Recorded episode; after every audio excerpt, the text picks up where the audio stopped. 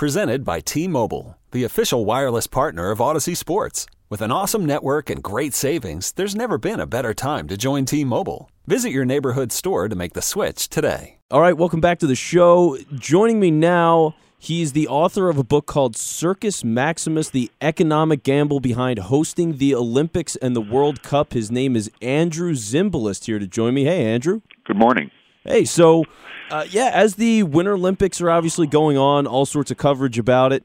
Uh, I got to ask you, it's in the title, the idea of it being a gamble to host the Olympics. Why is that? Yeah, it's certainly a gamble. It's usually a bad gamble. Um, well, so basically, what happens is that you have one organization, the International Olympic Committee, that goes out every two years and calls for the world cities to bid against each other to convince the IOC that that that your city is the most worthy to honor the the international Olympic movement. And so what what cities do is they bid against each other and the IOC traditionally takes that city that has provided the most luxurious and fantastic set of set of venues and transportation networks and so on and so forth. And so what's happened is, uh, along with the, the the gradual expansion and the size of the Olympics over time, is that the the bidding numbers have gone higher and higher and higher, and the final costs, which almost always outrun the bids by two or three times. That is to say, you have massive cost overruns. You end up spending 15 to 20 billion dollars for a typical summer Olympics, and and between 10 and 15 billion dollars for a typical Winter Olympics. And the amount of revenue that you get from direct revenue from from the your share of the television and sponsorships and tickets as the host city is about two and a half billion dollars if it's the Winter Olympics, about four or five billion dollars if it's the Summer Olympics, and so you have you have a, a deficit, you have a budgetary hole um, that the IOC would argue you, that, that that will get filled because you'll have exposed yourself internationally to a billion television sets and, and the families that live in the homes, and therefore you'll become a popular tourist destination, and, and business people around the world will want to trade with you and invest in your city. And those are all nice sounding thoughts, but the reality, unfortunately, is that it doesn't play out that way. And that there's there's very little boost, if any, to to tourism and and, uh, and foreign investment, and foreign trade. So if that's the case, and all these cities are continuously bidding and offering, and like you said, it's not even just money; it's all of the uh, transit and all the other nice perks you're throwing out there. What is it that convinces them all to keep bidding and keep going up and up? Well, two things. First of all, what's what's happened over the last ten years is that fewer and fewer cities are bidding. They they've caught on to the game uh, they they have uh, citizens who are saying this doesn't make sense, and so the politicians have to listen to that.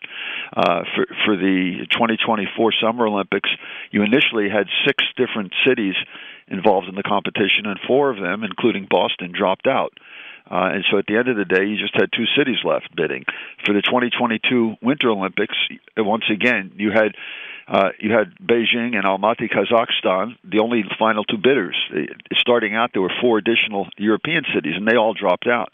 Uh, so the IOC clearly is in trouble. The, the, the model has extended itself too far, and the IOC needs to start making making amends. Now, that's part of the answer. The other part of the answer is why have cities historically been bidding? And I think a, a good part of the explanation is that really it's not cities themselves that are bidding. It's a private organization that's called the, the Organization for Organizing the Olympic Games, or they call it an OCOG, O-C-O-G. And those those private organizations are usually dominated by local business interests that will benefit from the game. So you get construction industry executives pushing these committees. Construction industry obviously will be a big beneficiary. If you're going to all of a sudden your your city is going to have 15 or 20 billion dollars of construction contracts, you better be sure that the construction executives want to want a part of that. So they can line up also the construction unions uh, the, the construction sector in a local urban economy usually is the largest sector. So they have some political power, and they can usually bring on board some people from the investment banking community who are going to float the bonds, who are going to issue the bonds. They can usually bring on on board some major law firms. Sometimes they might get architectural firms or a couple of hospitality interests, and they assemble a coalition of fairly powerful business interests that go to the politicians and say, "Hey, we want this," and the politicians uh, dutifully bow and say, "Okay, we'll go get it for you." So if that's the case, that a lot of the uh, appeal then is cities that really don't have the infrastructure to start. Is that why like the, the Sochi Olympics happened there because it was a disaster? Yes. Well, so what what that there's another long story behind your question, and basically what happened is that uh, a bunch of emerging countries um, that were called BRICS, B-R-I-C-S. Um, that include Brazil, Russia, India, China, and South Africa. That's where BRICS comes from. Uh, they thought that uh, they wanted to come onto the world stage and announce to the world that they were now major industrial powers and that they would be able to do that and get that PR benefit by hosting the games. And so all of a sudden, these countries that were not fully developed started trying to host the games. And what happened in the process is they discovered that um, they weren't as developed as they thought, and they needed much more transportation and security and hospitality infrastructure than they thought they needed. And that they didn't have a mature enough governmental and administrative apparatus to handle it all efficiently. And so, yes, in the case of Sochi, they spent somewhere between 50 billion and 65 billion dollars to host the, the Winter Games in 2014. In Beijing in 2008, they spent 45 billion dollars to host the games. The problem is that even though it's a nice sounding thought that you would uh, help help these developing countries emerge as as significant world economy centers. It's a nice thought.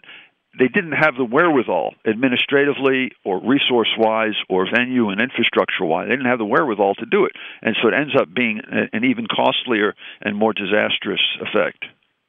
So here's the other thing: when you're when you're thinking about the Olympics here, yeah, it's that idea of after the fact. Like the Rio de Janeiro Olympics, they get talked about a lot because all of these empty stadiums and things after the fact. Is that is that a pretty common thing? Is it something that should be expected going forward? It's very common. It it only it only has been magnified several fold in, in Rio. But yes, whatever Olympic Games you go to, you find the problem of empty stadiums or, or white elephants or spending hundreds of millions of dollars to convert an Olympic stadium into something else that will uh, have have marginal use.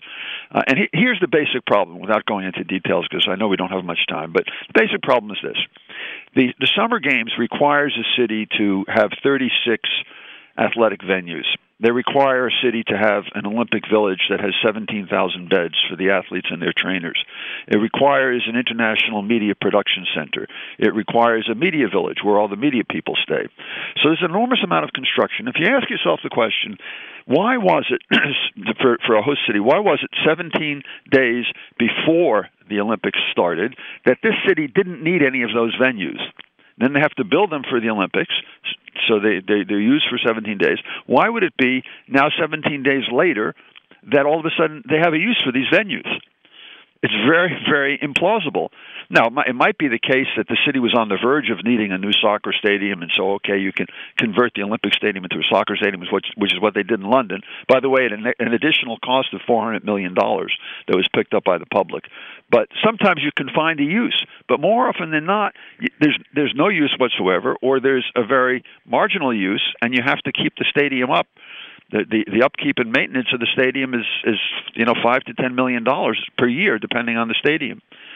So uh, unless there's some really terrific urban planning going on, uh, and I think there was in one case, in the case of Barcelona in 1992 you get a tremendous amount of waste and white elephants and and bad use of urban scarce urban real estate and environmental degradation you get one problem after another unless there's really smart planning and, and, unfortunately that just does does not usually exist so we're talking with Andrew Zimbalist. He's the author of Circus Maximus, the economic gamble behind hosting the Olympics and the World Cup. And Andrew, uh, just a last question for you. So what we're hearing here at this point is that cities are putting billions of dollars into this to host an Olympics. You don't get anything close to that back. Maybe some guys in these committees that are making the pitch to land it there getting some money to build this the things around the Olympics. So with all this money that's being thrown around, like how much of this does the International Olympic Committee take away from it? So they uh, here again, it's a little bit of a complicated story, but they get uh, uh they they they divide their their financial books into quadrenniums or four year cycles uh, during which you have one winter games and one on one summer games. During a quadrennium, they'll take in somewhere in the neighborhood of five or six billion dollars. The IOC, um, and as I said, the host cities will get um, if they're if they're hosting the summer games somewhere it's been typically in the neighborhood of four billion dollars, and the winter games somewhere two to two and a half billion dollars. Um, the the IOC uses the lion's share of their revenue to redistribute out to national Olympic committees and to international sports federations. Uh, they, they they keep somewhere in the neighborhood of 20% of it for their own administrative expenses and, and other details. Uh, so that that's basically what happens with the money. Interesting. All right. Well, Andrew, I appreciate you taking the time to stop by with us and share some information about what's been going on. Been my pleasure. Absolutely. So, again, that's Andrew Zimbalist. You can find his book, Circus Maximus The Economic Gamble Behind Hosting the Olympics and the World Cup. And uh, that's for sale. So, give it a look. Okay. Picture this it's Friday afternoon when a thought hits you. I can spend another weekend doing the same old whatever, or I can hop into my all new Hyundai Santa Fe and hit the road. With available HTRAC all-wheel drive and three-row seating, my whole family can head deep into the wild. Conquer the weekend in the all-new Hyundai Santa Fe. Visit HyundaiUSA.com or call 562 for more details. Hyundai, there's joy in every journey.